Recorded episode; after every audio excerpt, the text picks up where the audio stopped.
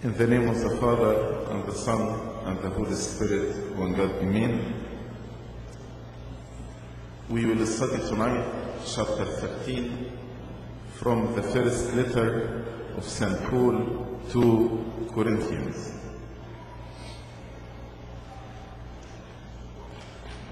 St. Paul in chapter 12 spoke about spiritual gifts, the gifts of the Holy Spirit. And then in chapter 14, he will continue his talk about the gifts of the Holy Spirit. But in the middle of his discussion on spiritual gifts, St. Paul described the most excellent way of love. And we may wonder, why did St. Paul do that? Why he didn't he finish first his talk about spiritual gifts before switching to another subject, which is love? And as you know, there is what we call the gifts of the Spirit, and also there is the fruit of the Spirit. So he was speaking about the gifts of the Spirit, but now he's switching about the fruit of the Spirit. St. Paul found out that in Corinth they had many problems because of spiritual gifts. People were fighting together. And there was division in the church because how he used the spiritual gifts. So St. Paul emphasized the importance of love, the fruit of spirit, as if he is saying, if you have all the spiritual gifts, but you don't have the fruit of the Spirit, which is love, it profits you nothing. If you have all spiritual gifts without love, it profits you nothing. That's why from verse 1 to 3, he spoke about the importance of love. Then from verse 8, 4 to 8, he defined love by what is love and what it does. What love is and what love does. Then he concluded this small chapter by a very important quality of love, which is permanence of love. Love never fades. And he compared love in its permanence with the temporary nature of spiritual gifts. That's why he called love is the most excellent way because it is permanent, never fails, and God is love.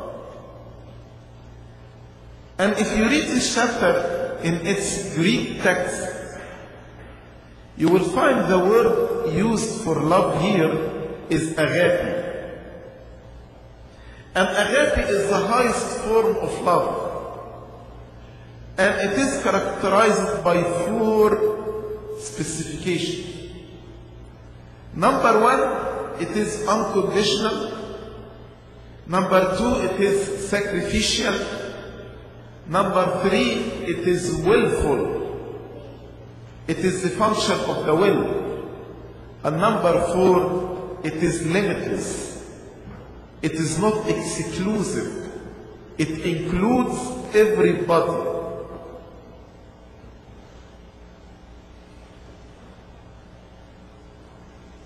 So he started by saying, Though I speak with the tongues of men and of angels, but have not love, I have become sounding brass or a clanging cymbal. So, as we We'll study in chapter 14. There was a division in the church at Corinth because of the gifts of tongue. And St. Paul has to regulate this gift. That's why St. Paul said, if you speak with tongues of men and of angels, even if you are able to learn the language of the heavenly,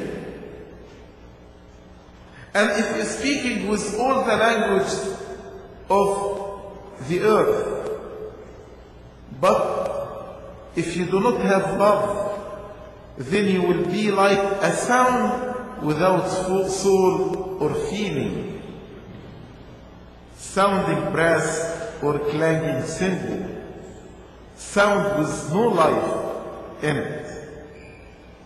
So he's saying this gift, which is given for the purpose of edifying the church, it will be useless and vain without love. Verse 2 And though I have the gift of prophecy and understand all mysteries and all knowledge, and though I have all faith, so that I could remove mountains, but have not love, I am nothing. He spoke here about the gift of prophecy, the gift of knowledge, and the gift of faith. The gift of prophecy is to deliver message from God. This gift was very, very important in the early church before the Gospels and the Epistles were written. Now, when we want to know the will of God, one of the ways is to go to the Bible and see what God said to us in the scripture. But before the scripture, the New Testament was written, God spoke to the people and revealed to the people through the prophets. That's why in the early church, they had the gift of prophecy. And people delivered message from God to uh, others. Though I have the gift of prophecy and understand all mysteries, mysteries means to understand the mysteries of the Word of God and the mysteries of the providence of God and the mysteries of the economy of God. Many times we wonder why God did that. How can I understand? God reveals this understanding as we read the mystery of God is given to his fearers. Those who fear the Lord will understand his mysteries. سر الله لخائفين. So if I have this gift to understand the mysteries of God, and also I have the gift of knowledge. The gift of knowledge either to know about God, the divine knowledge, or to know about the humans. And though I have all faith, and here I want to differentiate between two types of faith. There is faith which is a gift from the Spirit, not given to everybody. But this gift of faith is given to some people in order to perform miracles. So that's what we call miracle working faith. Faith that does or that perform miracles. So here St. Paul was not speaking about the virtue of faith. All the believers should have the virtue of faith. As God said to Thomas, Blessed are those who believe without seeing. But here he is not speaking about the virtue of faith.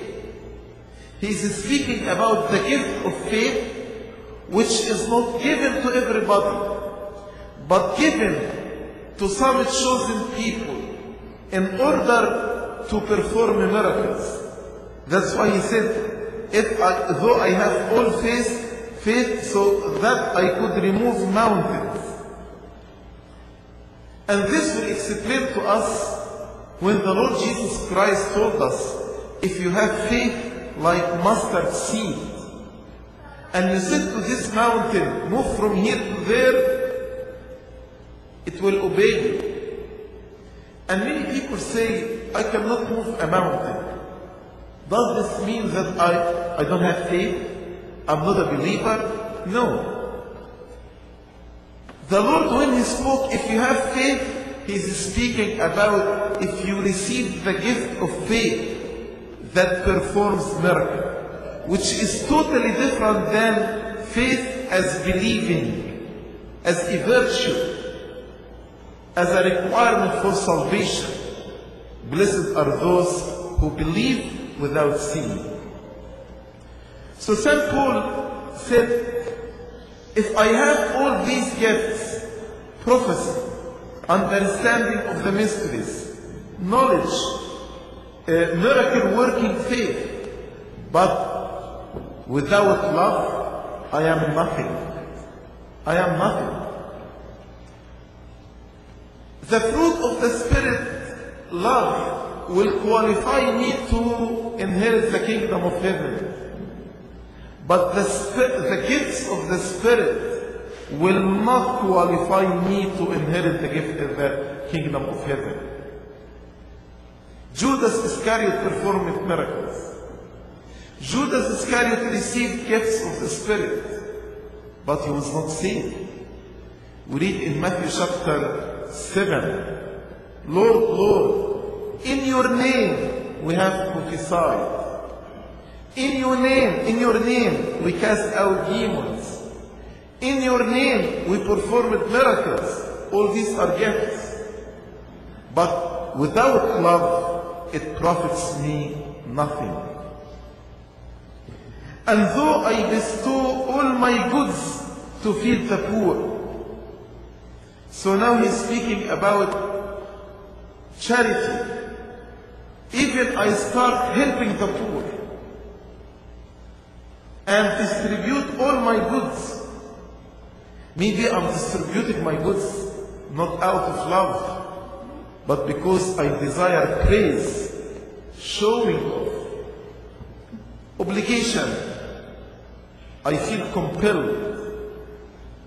That's why he said, though I bestow all my goods to feed the poor, and though I give my body to be burned, so, as if he is saying, if I give not only my goods, but also my body itself, I burned myself and overburdened myself in service, in visiting the poor, attending to their needs.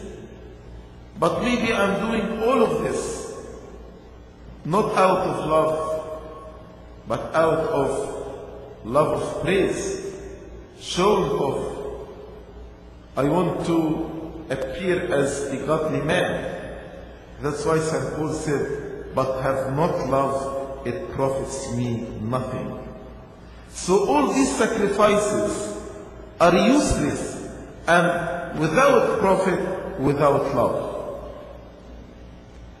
So St. Paul in these three verses clarified the importance of love and he made it very clear Gifts without love are useless. What's love? Verse 4 Love suffers long. Love suffers all the weakness of the righteous and all the wickedness of the sinners to the end. Love endures all the weakness of the righteous and also all the wickedness of the sinners to the end. That's why he said, love suffers long. Love is patient toward all men, righteous and sinners. Love is kind. In every step toward overcoming evil with good, as St. Paul told us in Romans uh, 12, do not be overcome with evil, but overcome evil with good. In every step toward overcoming the evil with good, love is kind and soft. And we saw how the Lord Jesus Christ, even when he was accused as possessed by Baal Zabul, how he responded in a very kind way. Can you imagine people attacking the Lord, accusing him of being possessed with Baal Zabul? But he was kind in his answer toward them. Love does not envy. Envy means you are unhappy when you see your brother is better than you. That's envy. envy means you are not counting your blessing, but you are counting what you are lacking, and you are jealous from the others who have these things that you do not have. Like Cain. Cain when he envied his brother Abel. But love does not envy. Love does not praise itself. It is not puffed up. Love does not boast even of gifts which it really possesses. One problem in the church of Corinth that people were boasting with their gifts. I have gifts of tongues. I want to show off, show everybody that I can speak in tongues. I have the gift of prophecy. I want to show everybody that I understand the mysteries of God. That's why he told them, love does not parade itself. It is not puffed up. Love appears in humbleness. The loving man, the man who is filled with the love of God, he is humble. As God himself humbled himself, emptied himself, and took the form of man. I want you to notice that so far, St. Paul did not describe love as emotions or feeling, but described love as action. Many times when we speak about love, we speak about feeling. When I say I cannot love my enemy, this means I don't have feeling or emotion. But St. Paul did not speak about love as emotions. He spoke about love as actions. If you want to love your enemy, then endure him. Be kind to him. Don't envy him. Don't treat him as better than him.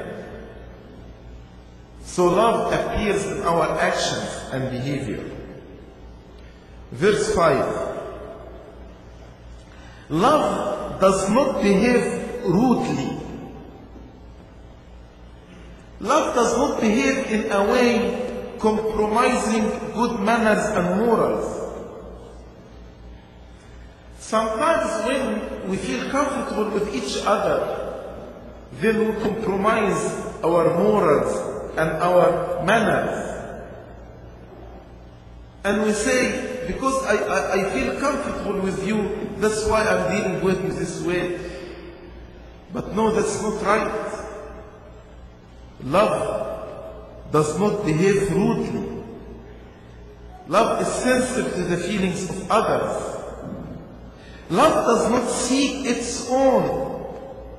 Love is not selfish. Love is not biased. Love puts others before oneself. Actually, if we apply this in marriage,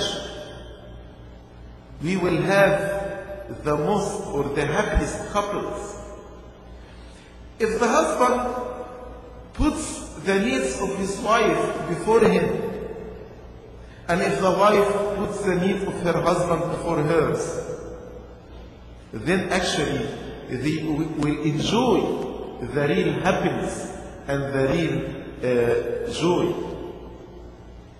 That's why in the crowning ceremony, we say to the husband to hasten to glad, gladden the heart of his wife.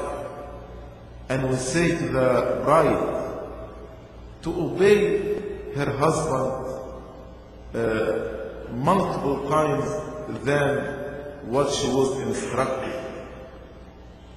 Which actually is founded on this verse to put each other before oneself.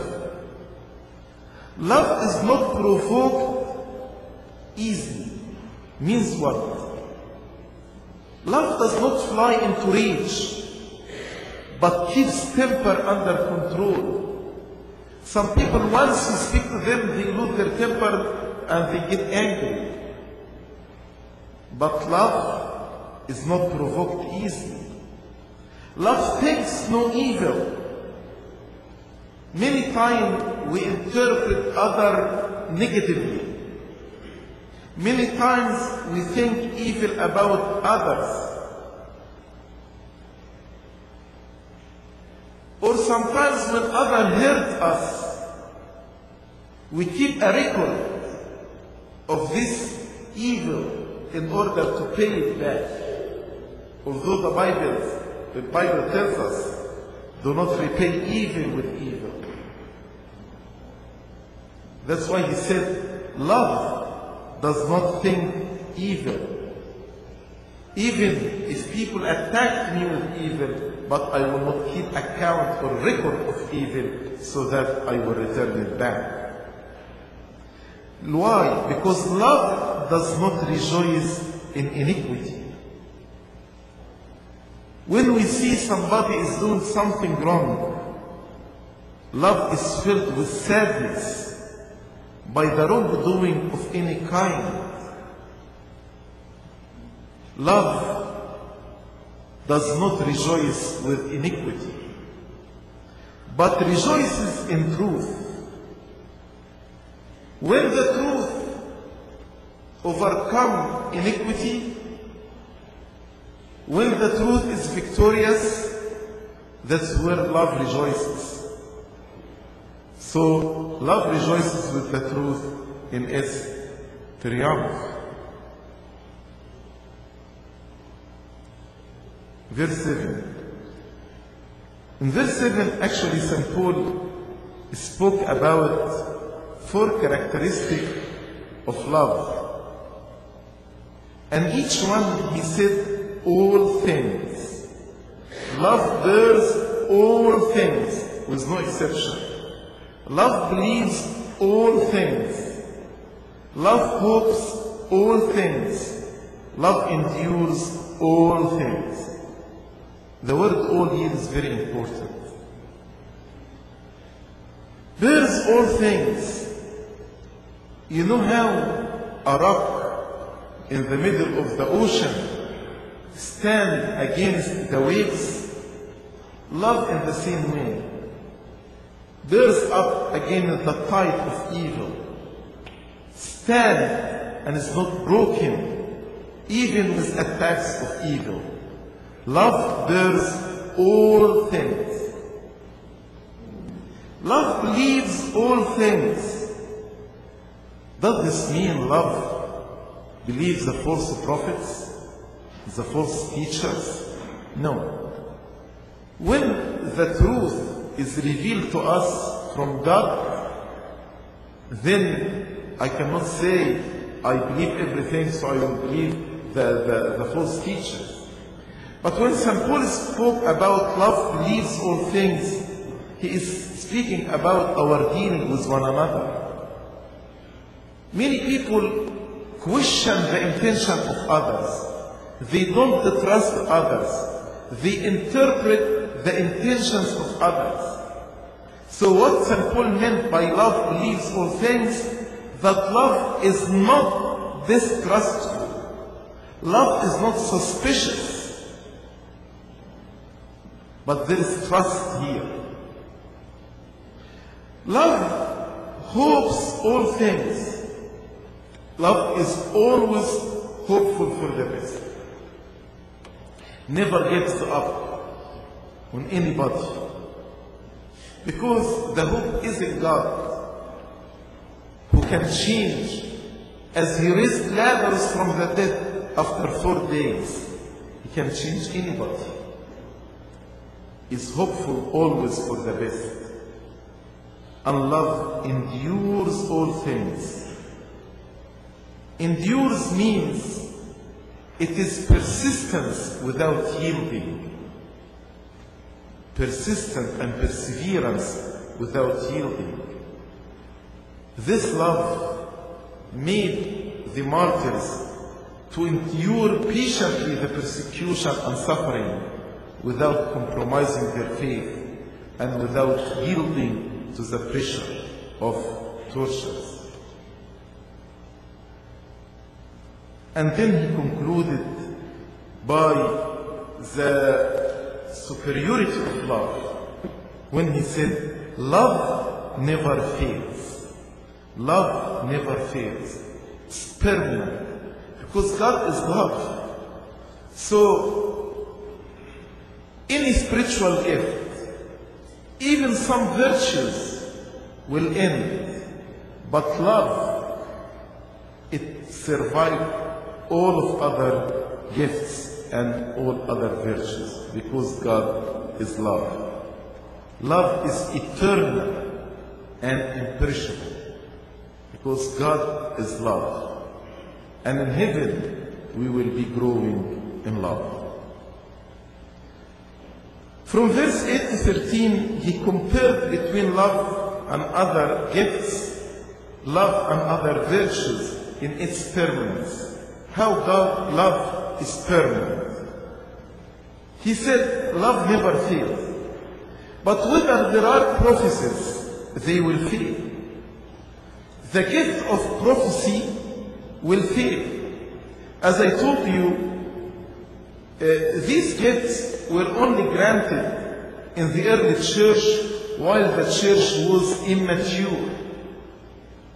But now, after we have the Bible, the New Testament and the Old Testament, and after we have the early church fathers, and after we have the ecumenical councils, and after we have many, many writings from the church fathers and desert fathers, monastic fathers. And after we have so many uh, servants, clergy, priests, bishops all over the world, that's why we don't need the gift of prophecy as in the early church. That's why St. Paul foreknew that the prophecy will fail, the gift of prophecy shall cease. Whether there are tongues, there will cease. So St. Paul is saying that the gift of tongue is temporary. Because many people until now they teach that if you are filled with the Spirit, you should speak in tongues. St. Paul said, no, tongues will fail. Was given in the early church because it was needed. But now there is no need for tongues. That's why we don't have this gift. Whether there is knowledge, it will vanish away. Speaking here about the supernatural knowledge, the knowledge of the mysteries of God that was granted as a spiritual gift.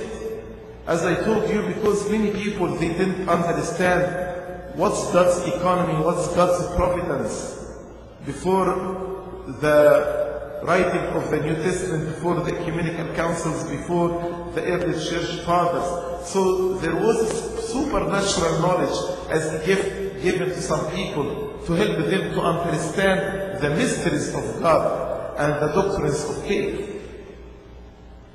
But this gift was temporary. As St. Paul said, it will vanish away.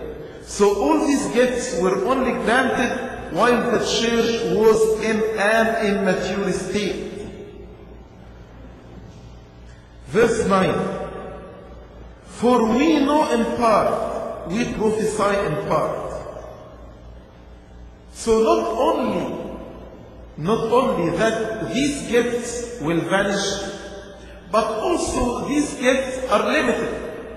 So St. Paul is saying these gifts are temporary and also they are limited. We prophesy in part and we know in part. What does it mean? St. Paul wants to say the wisest man, all what he knows is short, narrow, imperfect conception of things. That's all what he knows. And if we speak about what we know about God, we know nothing. All our knowledge about God is nothing. That's why he said, we know in part. We prophesy in part. The people, yes, prophesied and foretold the things that were revealed them to God. But many of the prophets didn't understand even the prophets, like St. John when he wrote the Revelation. He wrote many, many things, but he did not understand everything he wrote. And until now, one of the most difficult books to interpret is the book of Revelation. So we have the prophecy here, but how we interpret it. So even our prophecy is limited in part. And this prophecy did not include all the future events, the whole of future events. So St. Paul is saying, not only the gifts are temporary, but also it is limited, it is in part. Verse 10 But when that which is perfect has come, then that which is in part will be done away. He said, in our present time, our knowledge is limited. But when Christ comes in his second come in the last day, the imperfect knowledge will give way to the perfect knowledge. So, when that which is perfect in the second coming of Christ, when we will go to heaven and our knowledge will be perfect. So when that which is perfect has come, then that which is in part will be done away. And in order to explain this verse, he gave us an example, analogy. He said, when I was a child, I spoke as a child.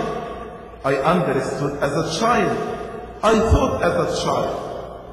But when I became a man, I put away childish things. So he's saying here on earth, we are speaking, we are understanding, we are thinking as children. But when we become spiritually mature in heaven, then actually, then we will put away this childish knowledge. So here we are infants in knowledge compared to what we shall be hereafter. That's why when I became a man, the speech, the thoughts, and the feeling of the child give way to those of the man. So when we go, go to heaven, our knowledge, uh, uh, our imperfect knowledge as infant will give way to the perfect knowledge. That's what will happen in the second coming of Christ. And to give another analogy, so the first analogy, children and maturity. The second analogy, he said in verse 12, For now we see in a mirror, dimly. Seeing a mirror means I don't see the real picture. I see just an image which is not distinct. What we see is dimly. Our knowledge of the divine things imperfect and incomplete. But then, face to face, without a veil, without obscurity, we will see, we will understand, we will know clearly. There will be no limitation upon our knowledge. Now there are limitations upon our knowledge. That's why he said, Now I know in part, but then I shall know just as I also am known. Now my knowledge is limited, but then in the second coming of Christ, when the veil of the body is taken away, and then I will have the glorified body, and the full revelation has come in the presence of Christ, I shall know even as also I am known. Means I shall know in a clear manner as I am known by God, as God knows me. So here my knowledge will be clear. So St. Paul compared love with spiritual gifts. And he said spiritual gifts are temporary and limited. But even if we compare other virtues with spiritual gifts, other virtues will have superiority. That's why he said, and now abide faith, hope, love. Faith here, the virtue of faith, believing, not the gift of faith that he mentioned in verse 2 when he spoke about faith that moves mountains. So here is speaking, faith, hope, and love abide after the extraordinary gift have ceased.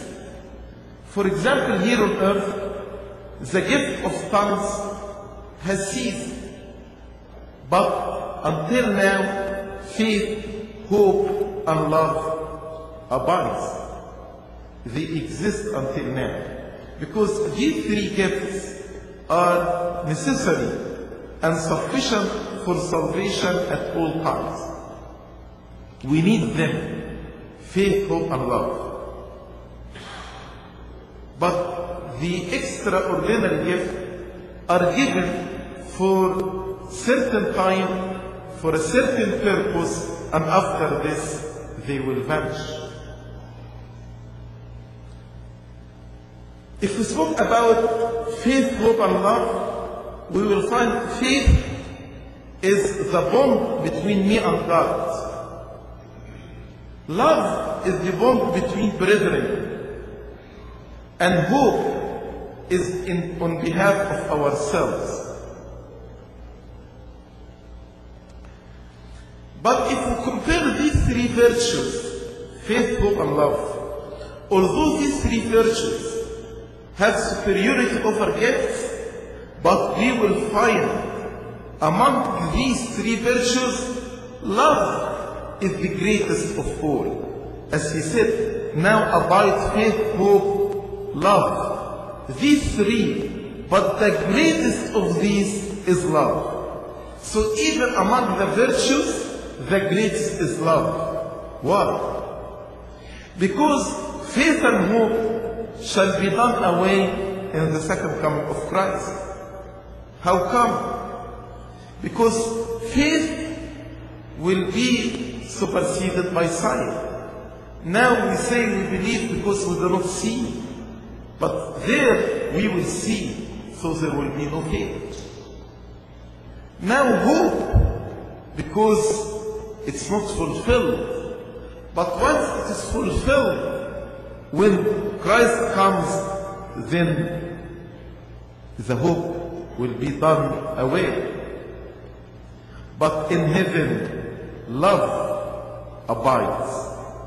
That's why love alone never fails. Love will continue even in heaven. That's why love is the greatest of all virtues. And of course, has superiority over all the spiritual gifts. Glory be to God forever and ever.